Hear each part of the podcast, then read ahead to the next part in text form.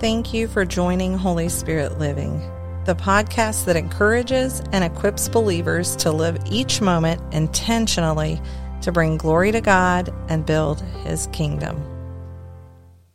We are here today and we're going to be talking about forgiveness. Yes. And this is such a great topic to be discussing because we don't realize how much damage we do to our own lives when we don't forgive others. And we don't realize sometimes how we cause or bring on stresses and illnesses and sicknesses and everything that come from harboring unforgiveness in our lives. And I know we had talked about sonship. Yes. Yes. We've talked about walking unoffendedly. Right. And so I feel like this is a good topic to build off of from that. The past things that people have offended us with, we have to be able to forgive and let go of that. Yes. We're living a Holy Spirit filled life, and the Holy Spirit should convict us and allow us to see that forgiveness is very important. When I've talked to people that harbor unforgiveness, the biggest response I get from most people is that if I forgive this person, then it kind of just lets them off the hook. My response to that is no, forgiveness lets you off of the hook. It doesn't mean that we're saying what that person did was okay. It's not that we're condoning the sin that was done or the offense, but what we are doing is saying that we're no longer going to be a victim. We're no longer going to be walking in a place where we are allowing that to continue to cause us physical and emotional stress and pain.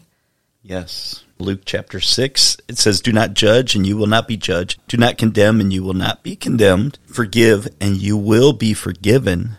Give, and it will be given to you. A good measure, pressed down, shaken together, running over, will be put into your lap.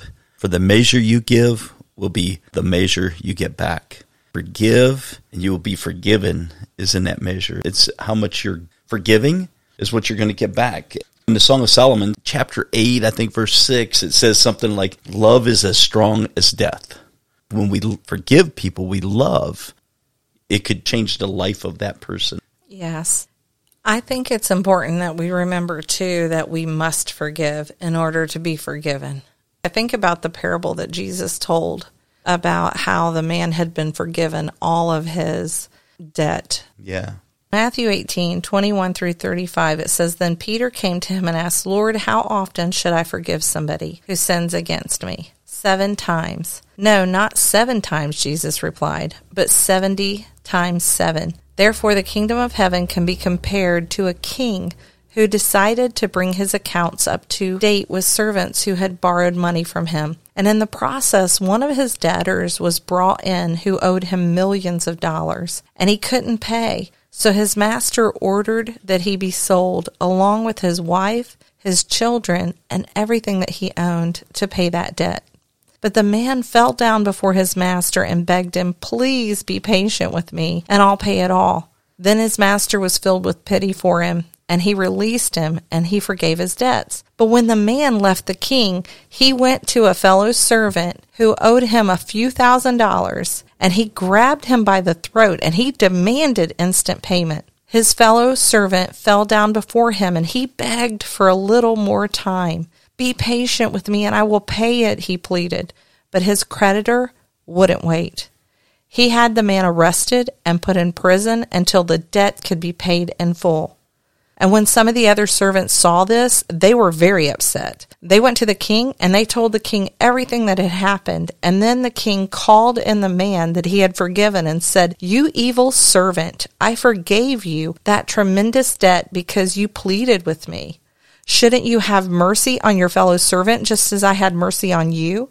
And then the angry king sent the man to prison to be tortured until he paid his entire debt. That's what my heavenly Father will do to you if you refuse to forgive your brothers or sisters. And one important thing to know about this scripture is he says the angry king sent the man to prison to be tortured until he had paid his entire mm. debt. One thing that stands out to me there is that when we choose to not forgive other people, yeah. and we hold that debt against them that we've been forgiven of, we lock ourselves up in a prison right. until that entire debt's paid.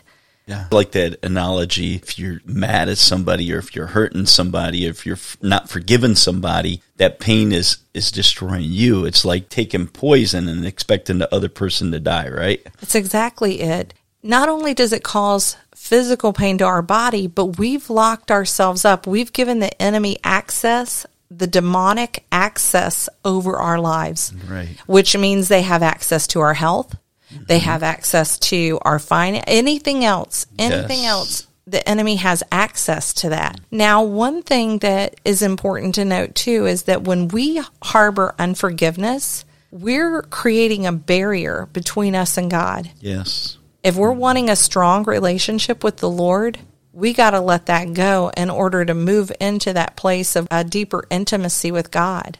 Right. What you're sitting there speaking, you said, you know, oh, you're opening the door for the finances. You're opening the door. Because what happens when we're angry at somebody or not forgiving somebody, our mind is focused on that issue. And it's not of God. God wants unity. He wants love and he wants us to be together.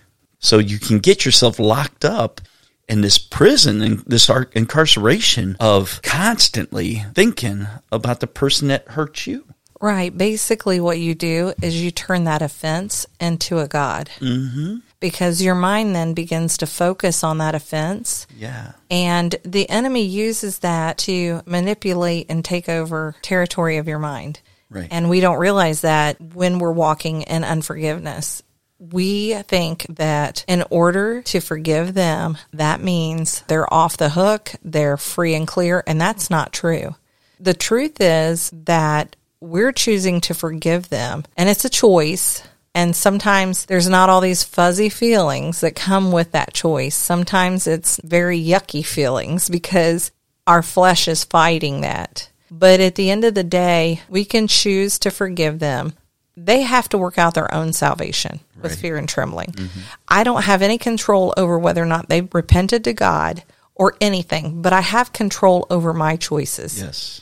And I'm not going to allow someone else's decisions or actions to take away or interfere with my relationship with God. And that's the stand that I have to take as a Christian. But Mandy, you don't know what they did to me. Right. and that's that's the thing. We hear that a lot. You don't know what they did. Obviously it hurt you. Right.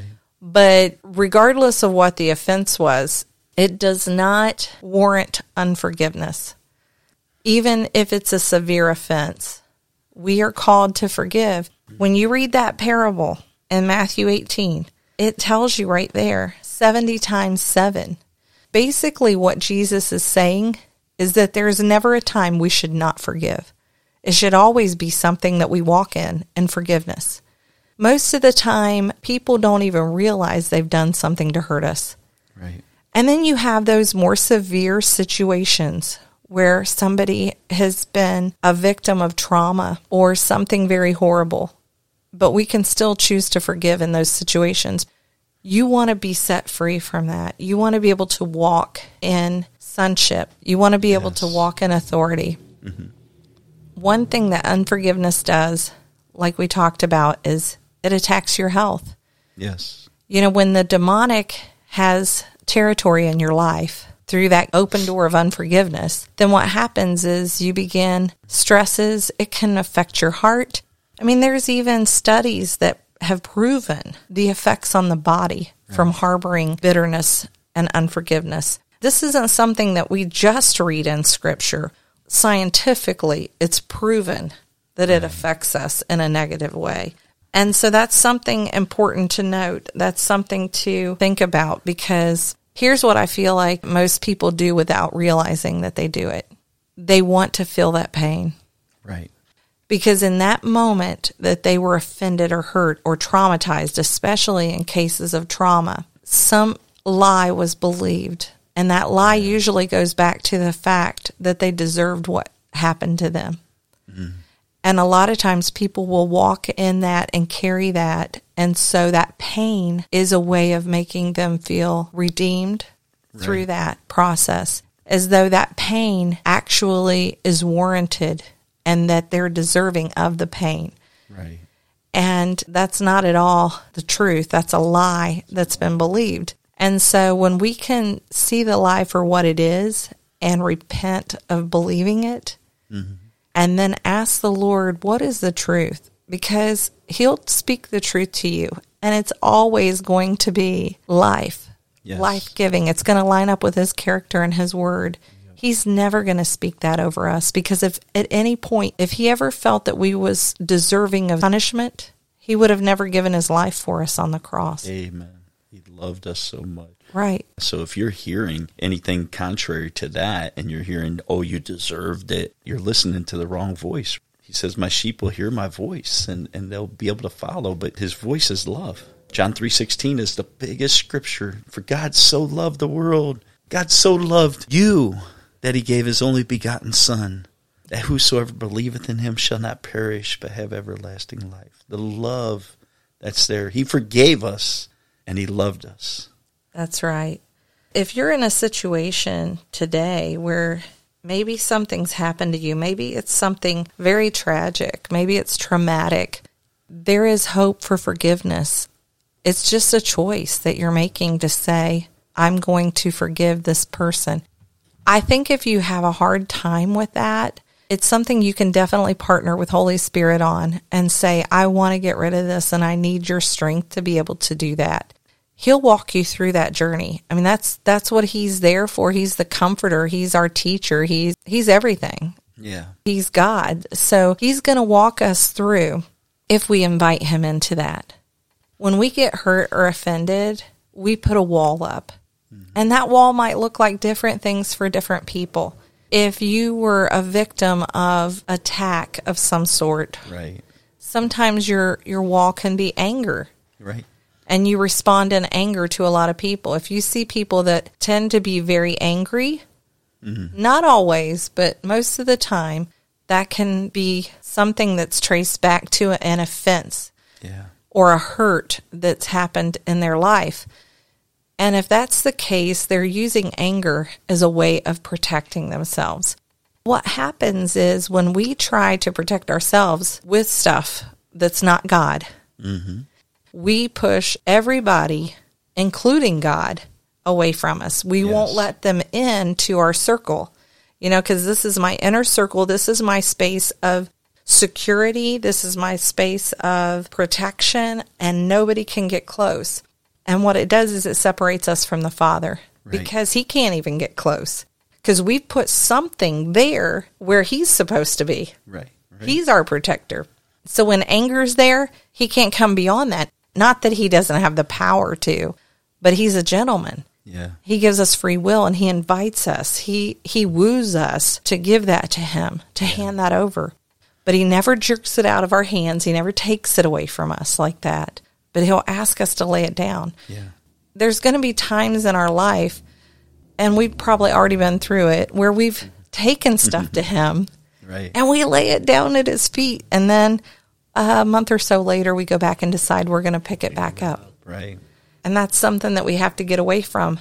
But so many times when there's an offense we've believed a lie. Yes. somewhere in that. Even if it wasn't our fault. Like we can say i've experienced rape in my life. You don't know what that feels like. No i don't. I don't. But what I do know is that even though you might have been a victim of that, and it's not your fault that you're a victim of that, but during that assault, a lie has been believed. If we don't repent of that lie, then we begin to build something else in the place of God as our protection. I just had this envision that the enemy will attack us because he knows we have an anointing on us. And so if he can derail the ministry that you're called to, I think in Philippians 4 8 it says, And now, dear brothers and sisters, one final thing fix your thoughts on what is true and honorable and right and pure and lovely and admirable. Think about things that are excellent and worthy of praise. And if we Paul's telling us right there, we can take our focus off of all the negative. It don't say keep your mind focused on the bad or the evil or the things that's against you. It says focus on the pure, the goodness, the things that is just amazing. I think that's a good point because we can get our minds so focused on the negative that we stay in that place of victim mentality. And we want to move past that because we we're more than conquerors. Yes, we are. I want to touch on Matthew chapter 6, verse 14. It says, If you forgive those who sin against you, your heavenly Father will forgive you. But if you refuse to forgive others, your Father will not forgive your sins. This tells us that we do not have an option when it comes to forgiveness. We must forgive in order to be forgiven. Ephesians 4 says, Instead, be kind to each other, tender hearted, forgiving one another, just as God, through Christ, has forgiven you. And like I said, there might be those times where we are a victim of a traumatic experience, an assault of some sort that came across our paths. But there is hope for forgiveness. Say, Holy Spirit, I want to forgive. I want to move past this, but I need your help. He'll help you. Yes, He will.